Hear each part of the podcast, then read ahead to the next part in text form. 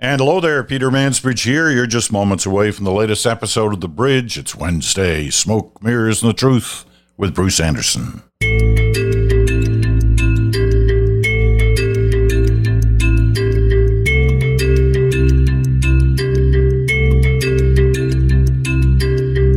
Hump day, hump day, hump day. It's Wednesday, and we all know what Wednesday means. Wednesday means Don't sound so excited. I'm excited because we got we Me got too. qui- we got quite the agenda here of of goodies to talk about. There's quite a few of them, so we'll have to keep that in mind.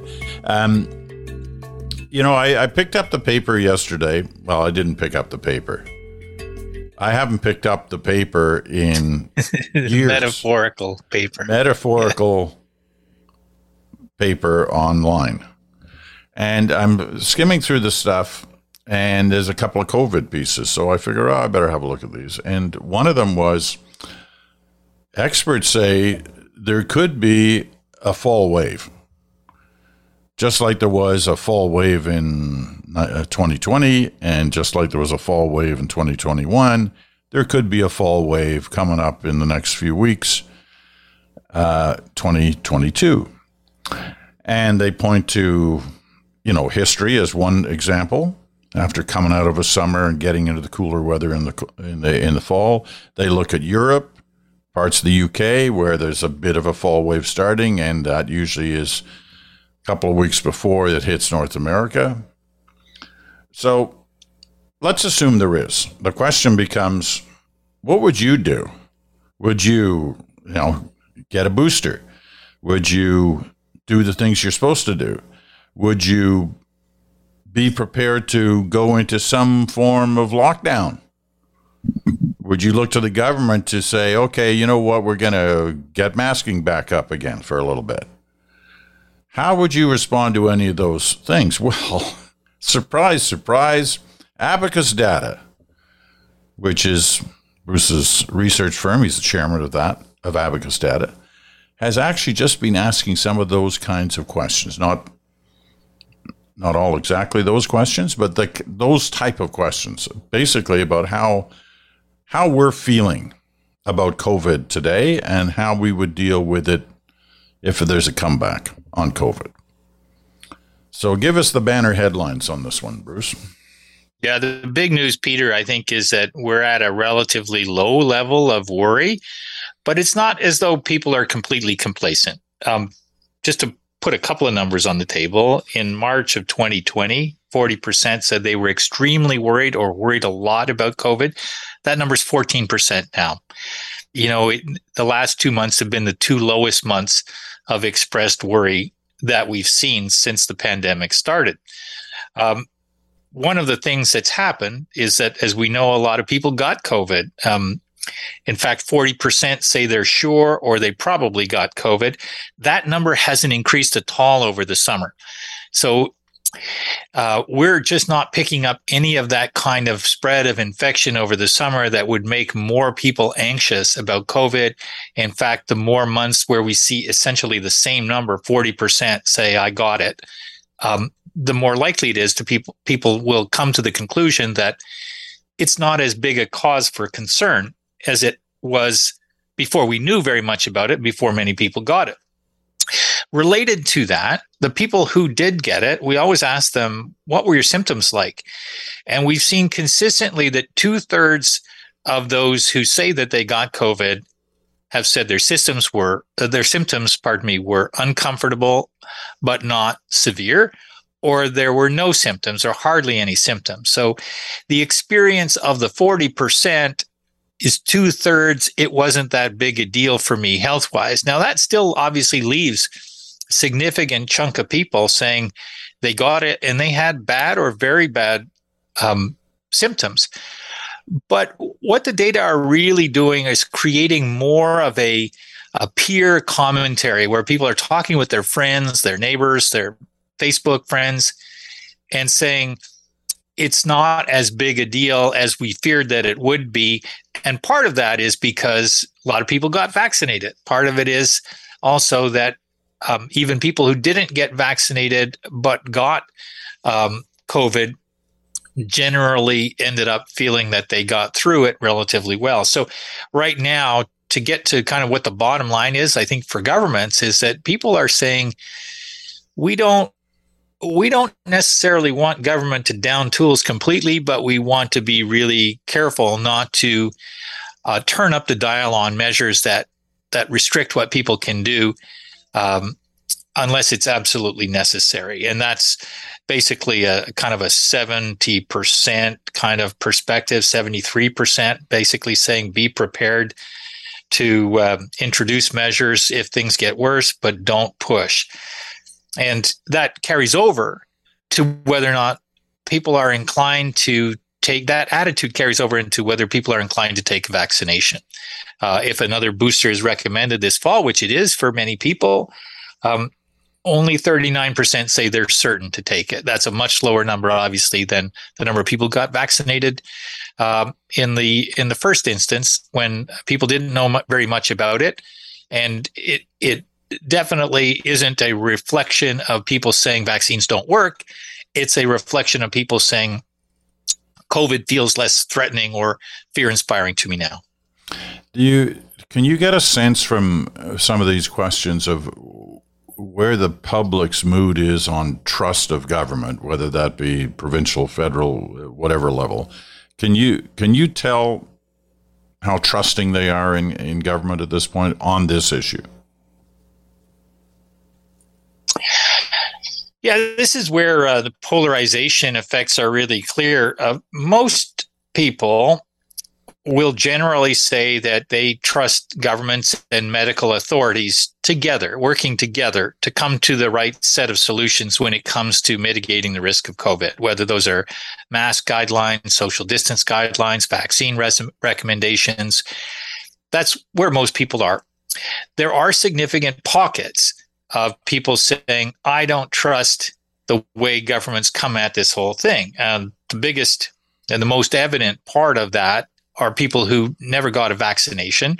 Not a very large group in, in percentage terms, but you know, still a good number of people in kind of real life terms. And 79% of those people who didn't get vaccinated up till now say they will not get vaccinated essentially no matter what um, come this fall. Another pocket that we see where there's very heightened uh, mistrust, I guess, of government is the people who identify as People's Party supporters.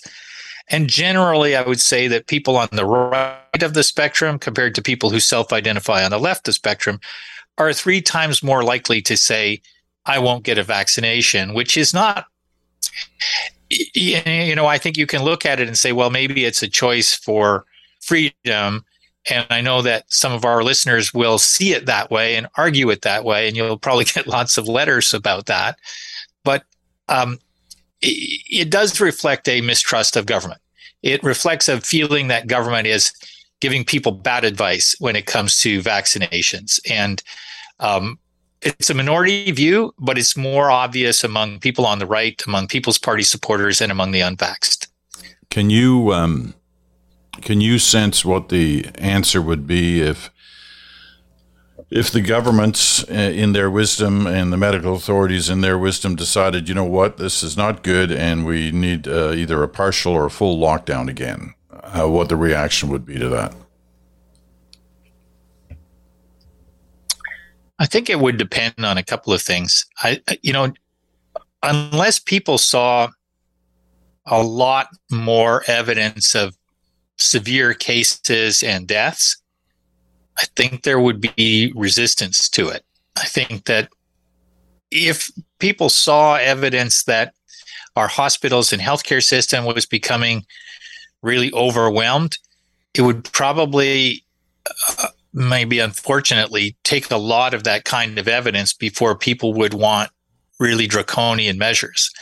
We're still in a in a mindset, I think, of people really wanting this to be over, uh, really wanting to believe whatever the next wave is won't be that severe because we've figured out how to manage it and mitigate it. So I think that the setting for government that will be easiest right now is a lot of encouragement of the right steps. You know, keep away from crowds if you've got symptoms, mask if you've got symptoms or if you're anxious and you've got comorbidities. Um, get the booster when it's on offer to you. Uh, those kinds of measures that people can choose voluntarily, they're going to be not just um, accepted by people, but welcomed by most people. Things that are more um, in the nature of lockdowns, um, there's going to be probably more resistance than we saw in the first instance, in part because people think that the health risks aren't as bad now, partly because of vaccinations, as they feared before there were any vaccines and before we really had this much experience with COVID. That was going to be my last question, which is has has the resistance grown in real terms, not in terms of, you know, I don't think we need it anymore, so I'm kind of against it, or is it grown in terms of I'm firmly against any kind of measures like this now. I was on side before, but I'm against it now. I've joined the resistance. Any growth in that?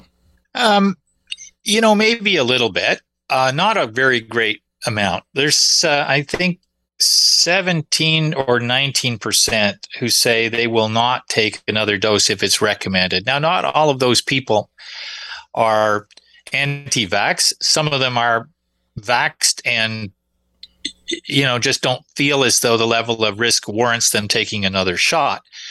But that number was 9% or 8% before. So it's elevated. Um, it's also impossible for me as somebody who watches all of the kind of the campaigning around uh, the convoy and the politicians who who kind of reinforce the convoy uh, messages of vaccines being uh, forced on people and you know all of that. So this sort of thing that danielle smith was saying uh, yesterday where she was saying she had never in her life witnessed a group so discriminated against as the people who chose not to get vaccinations were which is you know on the surface of it a ridiculous statement. Um, but there's been a lot of that kind of thing going on in politics, and um, it it does seem to me at least plausible, if not probable, that there's been a little bit of growth in in kind of resistance to forced measures, including vaccination.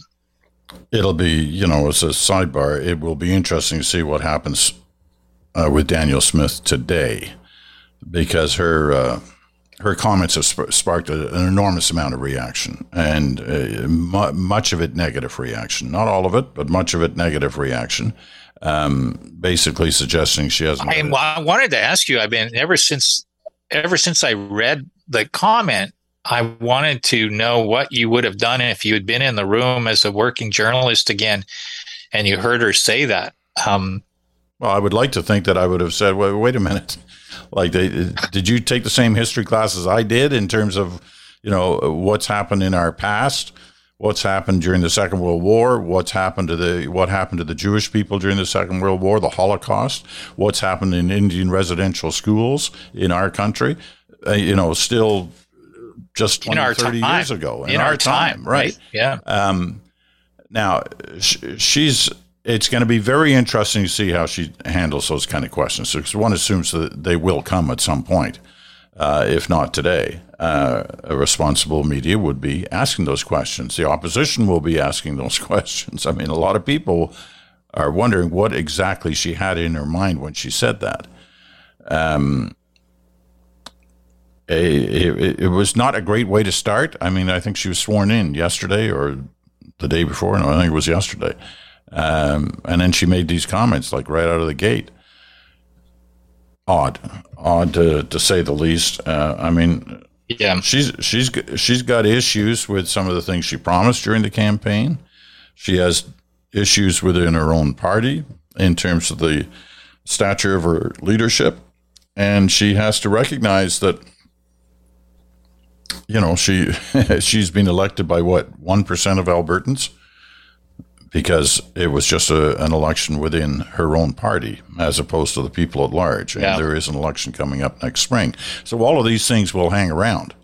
and she will have to defend herself on them. And she she might have to do some pretty serious skating today to get uh, out of the mess she created for herself yesterday. Um, okay, uh, before we leave the issue of of, uh, of COVID and resistance and the convoy and all that. Um, there's a commission hearing that started this week in Ottawa, as was promised. Uh, as I think is part of the legislation, if the Emergencies Act is ever used, there has to be a commission to uh, examine why it was used and, and, and what value was given to that. Uh, the Prime Minister at the time said they would definitely follow those rules and that he would appear before the committee, all of that. Well, that's going to happen, and it's it's going to take a, it, the next few months. It probably won't report until the one year anniversary of the of the convoy. Um, but it's, you know, I was reading through the list of uh, of who has um, been asked to appear before the, the commission, and it's it's quite the list, right up to and including you know half the cabinet plus the prime minister. Uh, plus convoy protesters and organizers, uh, police chiefs, uh, you name it, they're all coming forward. Um, you know, we we've all watched commissions before in the past, and you know they start off with a bang, and there's everybody's very interested, and then they sort of drag along until there's a huge witness or a big witness, and then at the end of it all, the commission reports its findings, and usually they end up on a shelf somewhere, and that's the end of it. Um, what do you expect from this? Well, I think the first thing that occurs to me, Peter, is that for most Canadians, the convoy and the decision to use the Emergencies Act is in the rearview mirror, and they've got other things on their mind.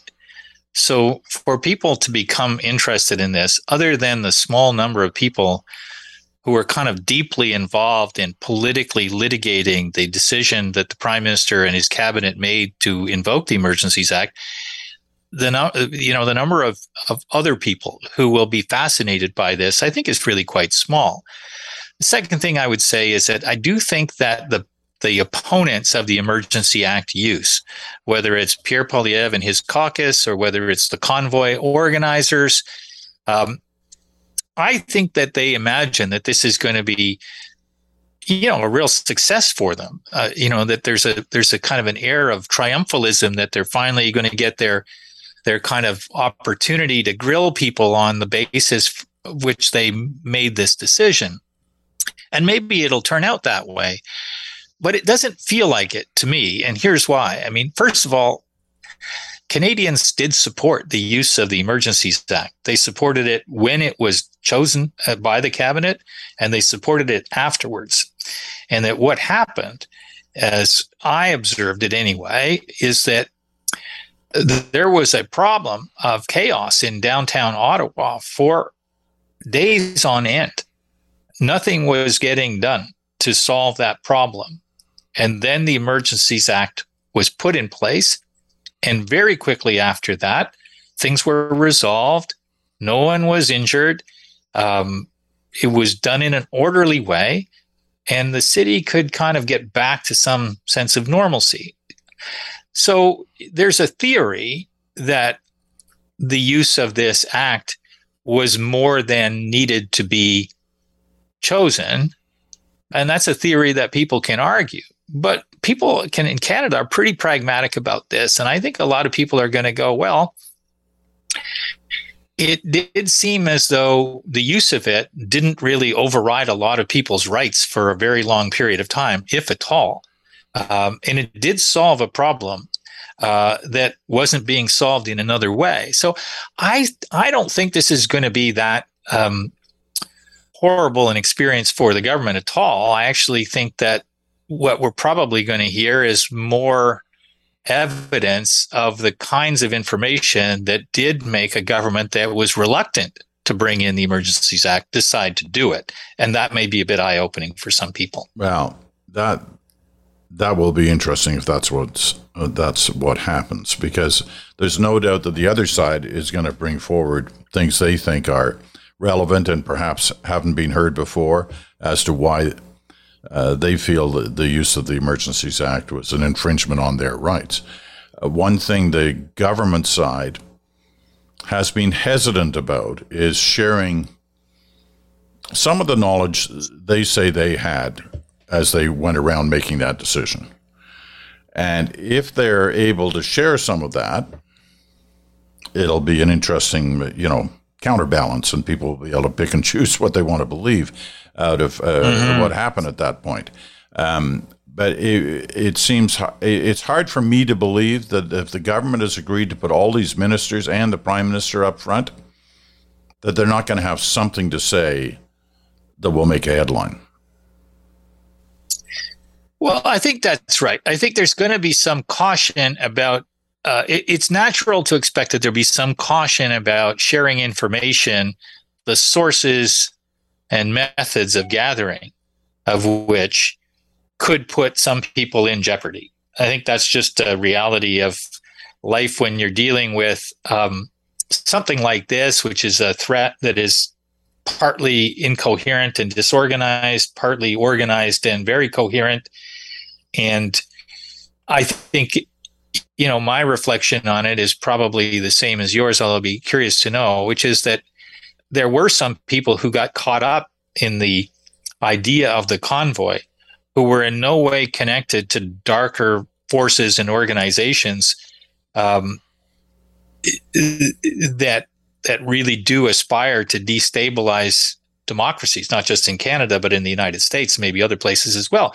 But there were also those other forces. And so I think for government, it wasn't only a question of are you seeing enough evidence that the methods available to you to stop this occupation aren't working.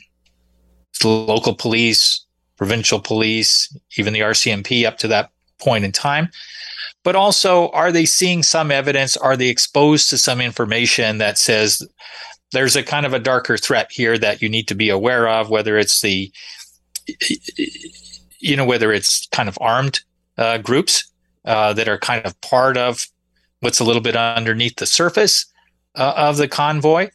Um, information that travels the internet. I don't know how much they can share about it. I don't know how much there is. I just have to believe that uh, there's no part of me that believes that the cabinet was itching to do this. I think that the evidence for me was um, they were slow to decide to do this, or they at least took their time. I don't mean slow in the sense of too slow. I just mean they they did not rush to this measure. And I think the prime minister in particular, with the history of his father and the War Measures Act, would have been not looking for an opportunity to say, I'm going to show that I can do something like this too, but rather moving in the opposite direction, saying, I want to take the drama down if we can. Uh, and I think that is a really important part of this is that I, I, think that the prime minister's instincts were to try to figure out how to de-escalate the situation in part because he, he, he would have known and will know. And you will remember this from your time covering Pierre Trudeau politically is that Pierre Trudeau, after the fact, was kind of highly regarded for being somebody who would you know, say blunt things and court a little bit of drama. But as somebody who was watching the public opinion about him, that was his biggest problem is that he got in so many fights with so many different stakeholders that there was this constant sense of drama and tension uh, that surrounded him. And people got a little bit exhausted uh, with it. Even if they supported the positions that he was taking on some issues, they found that the sense of constant controversy was something that made them want something that felt less tendentious. And so I think that's the natural setting of this prime minister. I think it's, um, it, you know, it's probably something that he kind of learned growing up. And I think his instinct was not to act in a harsh and, and hasty fashion on this. And, and there was some criticism of the government at that time uh, before they invoked the act. So I don't think they, they did that cavalierly. I think they had information that made them feel like it was the right choice to make. Well, whatever the case, um, we're going to hear a lot of people at the stand uh, answering questions on this issue over the next, well, four or five months. And, uh, and I think it'll be more than interesting to hear what some of them have to say on both sides of this issue. And of course, when yeah. the prime minister takes the stand, uh, with all that history and drama attached uh, to his position and the feelings that are uh, uh, across the country in different parts of the country, strongly either for or against him, and they are very strong in both cases.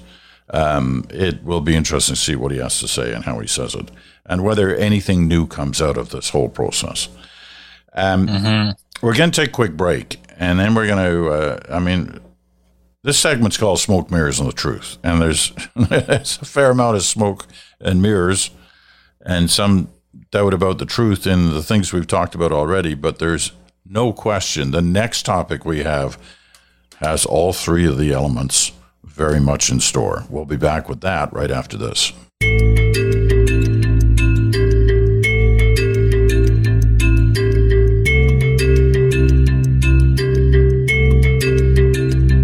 And welcome back. You're listening to uh, Smoke Mirrors and the Truth with Bruce Anderson.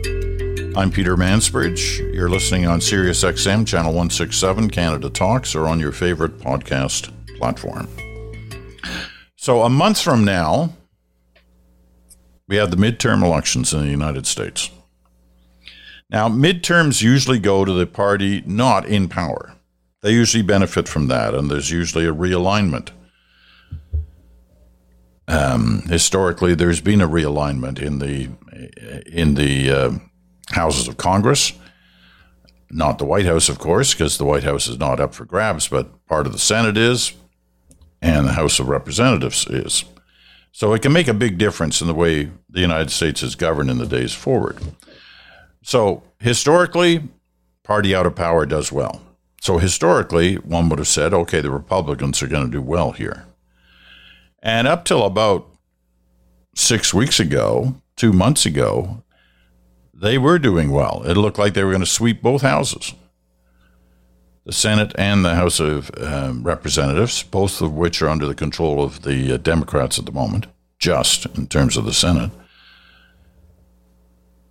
But then the effects of the Supreme Court's decision on abortion, the January 6 hearings, the, the raid on Mar a Lago, these all had a, a negative impact uh, for the Republicans, and their numbers dropped considerably in the data.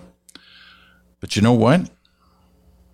They've come back, if you believe in the polling results we're seeing. They've come back. Now, how have they done that, given the facts that I just mentioned that had brought their numbers down? Well, you know, it's a funny country, the U.S. They're they're supposedly our best friends. and I guess they are our best friends. A lot of us go there for business, for pleasure. But they are funny when it comes to their politics. Funny may not be the right word anymore, but you know, how have the Republicans done it? How have they come back? Well, they uh, they up their game in in lies. They up their game in denying the truth, and they up their uh, they're it's not a game, but they up their talk, their racist talk. Now, not every Republican is like that, but man, a lot of the Republicans in key races that are coming up a month from now have been like that on all three of those scores. And you know what? It's worked for them, or it appears to be working for them. Even in the situation of Herschel Walker and his lost track of how many ex girlfriends and children he's uh, fathered with them or called on for abortions. I've lost track of all that. But at, in old the old terms, that's a scandal. Like that's a huge scandal. But he's still two or three points behind his Democratic opponent. The race hasn't changed basically at all since that scandal hit in the last week. So, as I often say, Bruce, you're the numbers guy. Tell me how this is happening that we're witnessing what we're witnessing. South of the border? Well, I think it is fascinating and I think it's perplexing to watch U.S. politics today. I think that the current on the current numbers, the Democrats probably um, hold the Senate and lose the House, and it's you know it's getting close enough to election that that may be the way that it turns out. There may not be another swing. I think there are a couple of reasons why the Republicans are getting a little bit of wind in their sails in the last little while. One of the reasons, not to be minimized, is that Joe Biden there's there you know there are people who like him and there are people who think he's a good man and that he's making good decisions but he is not as compelling a campaigner for democratic candidates as uh, bill clinton was or barack obama was. Um, and so i think that that is that's a factor in effect that's helping republicans somewhat um, the vice president kamala harris also not a hugely popular figure out there right now not somebody who's out there kind of stumping successfully for a lot of Democratic candidates in tight races. Um, so there's there's kind of a weakness uh, uh, on the Democrat side, but the bigger factor is probably what you've been alluding to or what you mentioned, Peter, on the Republican side. And I was looking through some data um, the other day, and I did see that a report from the Brookings Institute, I think, said that there were 202 Republican candidates for the House or the Senate, 202 who didn't believe in the results of the last election. That's a huge number of candidates to be on the record saying something that's not true about the the way that their democracy works it almost feels you brought up Herschel Walker. Um, you know, there have been so many other examples in the last little while of things that are done on the Republican side, maybe some on the Democrat too, where but with the Republicans, it almost looks as though they can't have a scandal. There's nothing that we would classically define as a scandal that does any harm to their electoral chances. Uh, Herschel Walker is probably the most egregious example of somebody who's you know been an active pro-life uh, candidate, and then it turns out that his that such a huge proportion of his life has been spent living exactly the opposite way to what he's saying should be the law of the land. And as you say, doesn't seem to be affecting the willingness of people to vote for him. There are other examples like that. The biggest, the biggest thing that troubles me, I suppose, because I worry that there's going to be more of it in Canada and elsewhere as well, is that people saying things that are either overtly racist or pretty clearly racist in their starting point they almost don't even think that they need to apologize for saying those things anymore. It's almost either deliberate or I said it, but I'm not going to walk it back. And that's, you know, it's been really clear in terms of some of the anti Semitism uh, that we've seen in the last little while. Um, people talking about a kind of a globalist cabal and how it has to be resisted.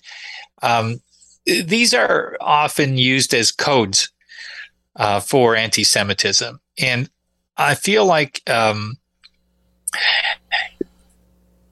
the instinct of the society, the political culture there, to sanction that kind of behavior is kind of dissipating very quickly right now.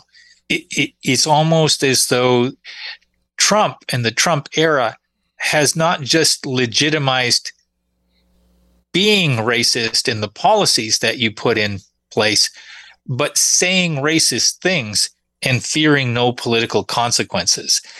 And I think that that um, that definitely has helped energize some portions of the Republican base, has helped deliver more money to some Republican candidates. And at this point, the, the fight is really about motivating turnout. The Democrats are using Roe, the decision on Roe versus Wade, and the Republicans are using a lot of the kinds of um, toxic messages that you and I have been talking about. Um, I can tell from your voice and your description that the the racist, anti-Semitic stuff, um, you know, it clearly bothers you a lot, as it does a lot of people, including myself. Uh, and when we see at times it crossing the border, that's really that's really worrying. Um, and that it's given, you know, some kind of authority by former figures of prominence in, in the United States is shocking. I mean, it's truly shocking. But let me um, let me transition to the scandal word: racism, anti-Semitism on one side, the scandal word on another. Um, scandal just doesn't appear to mean anything anymore, as you were suggesting. And you know, it didn't start with Trump. People point to the Access Hollywood tape and say that's where it happened. He should have dropped out of the race. Everybody thought he would drop out of the race. He didn't, and he won.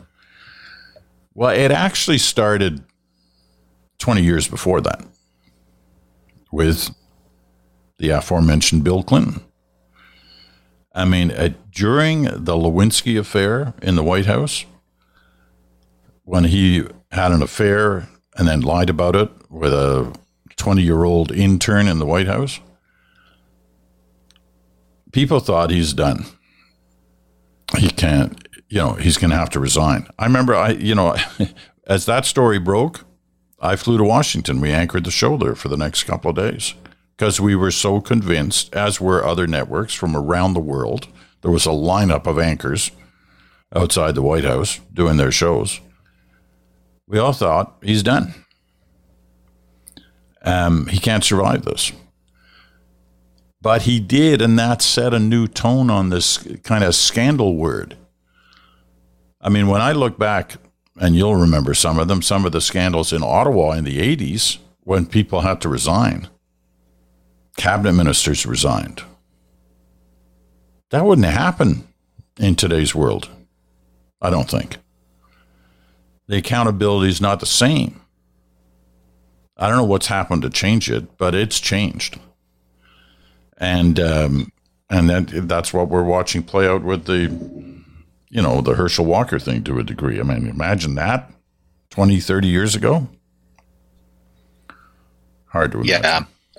Yeah, no, I, you know, you raise a really interesting point, Peter. I think that the we've seen a little bit of a bifurcation between scandals that are about personal behavior and scandals that are about political behavior.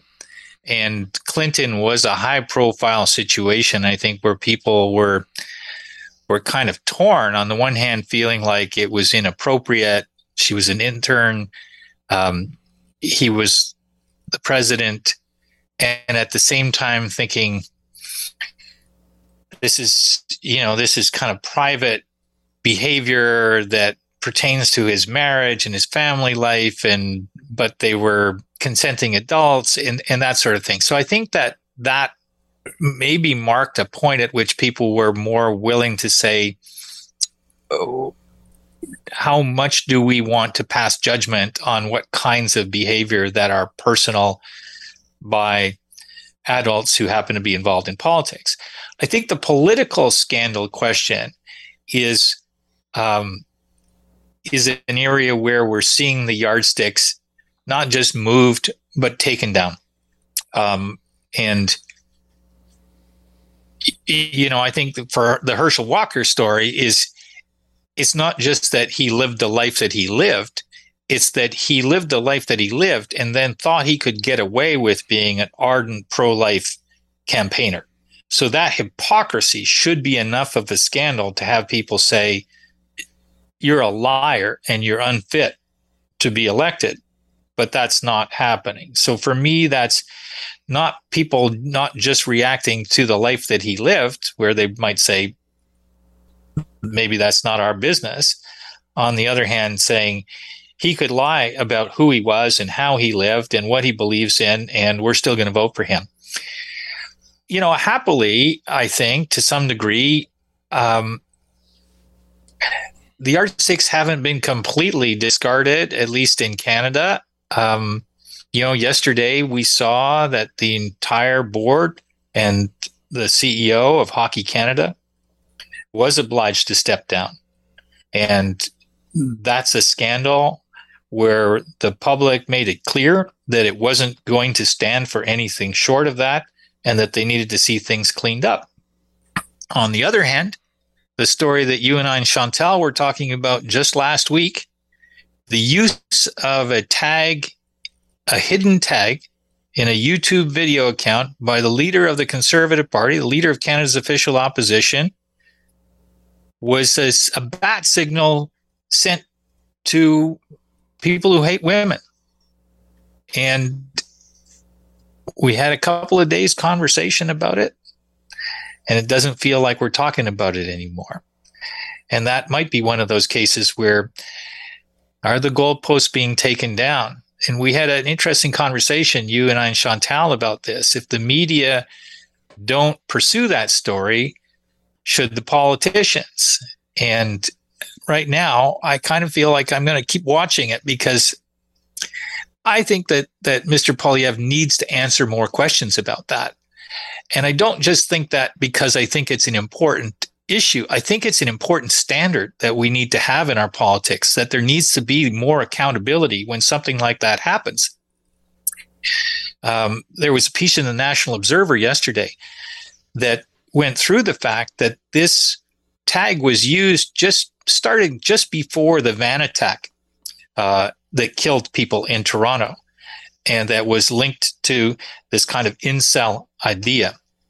And the point was made in that piece quite rightly, I think, that um, even if they didn't know what using that tag might mean before the van attack, they surely could have taken another look at it after that. And they didn't. And so I think there's the standard of accountability that matters. And I think that we're in danger of losing it. And I don't blame the media generally, uh, don't blame the politicians. I just wonder if if somehow we don't all have to look at it and say we can't afford to take down those goalposts.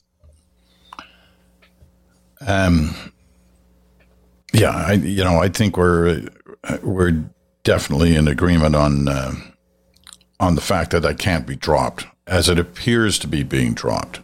That particular story, the uh, the hidden tag. Um, I want to believe. I don't have any reason to believe it but I want to believe that, in fact, there are media organizations still working on this story, and they're trying to get to the bottom of it. When I say, was it the wasn't it the Toronto Sun that wrote an editorial the other day? Yes, it was. Yeah, uh, demanding that Poilievre answer the question. You know, who's responsible for this? You have to. You have to be accountable for it. And it, when that's coming from a paper like the Toronto Sun, with its political bent, that's saying something. But you want to you want to see it. You want to see just not opinion pieces, not just editorials. You want to see investigative journalism on that story and yes. on others. And you know, the Hockey Canada story, the the whole issue of violence against women. Um, all all of these stories need to be pursued, and um, and hopefully they they are being uh, they are being pursued. Um, all right, that's uh, that's a lot for today. So we're gonna uh, we're gonna call it call it a day, and uh, look forward to having you back on Friday with Chantal for a good talk. And I imagine there will definitely be things to talk about, as there always are. Uh, tomorrow is uh, your turn. The random ranter will be back with a new rant. He's got a new area, and I've got a feeling, having been having some idea of what he's going to say that I'm going to get in as much trouble as we did on electric vehicles. So I'll look forward to that. We like the random ranter and we like your turn. We like your letters. So uh, if you've got something, send it in like now. The Mansbridge Podcast at gmail.com. The Mansbridge Podcast at gmail.com. I'm on my way to Alberta tomorrow. So the program will be coming uh, from Alberta on uh, Friday. Good Talk will be We'll be in Alberta. We'll be in Banff. Beautiful Banff. It's hard to get better than Banff. All right. Thanks, Bruce. Talk to you Friday. Thanks, Peter. Talk Friday. Take care. Thanks for listening today. This has been The Bridge. I'm Peter Mansbridge. Talk to you again in 24 hours.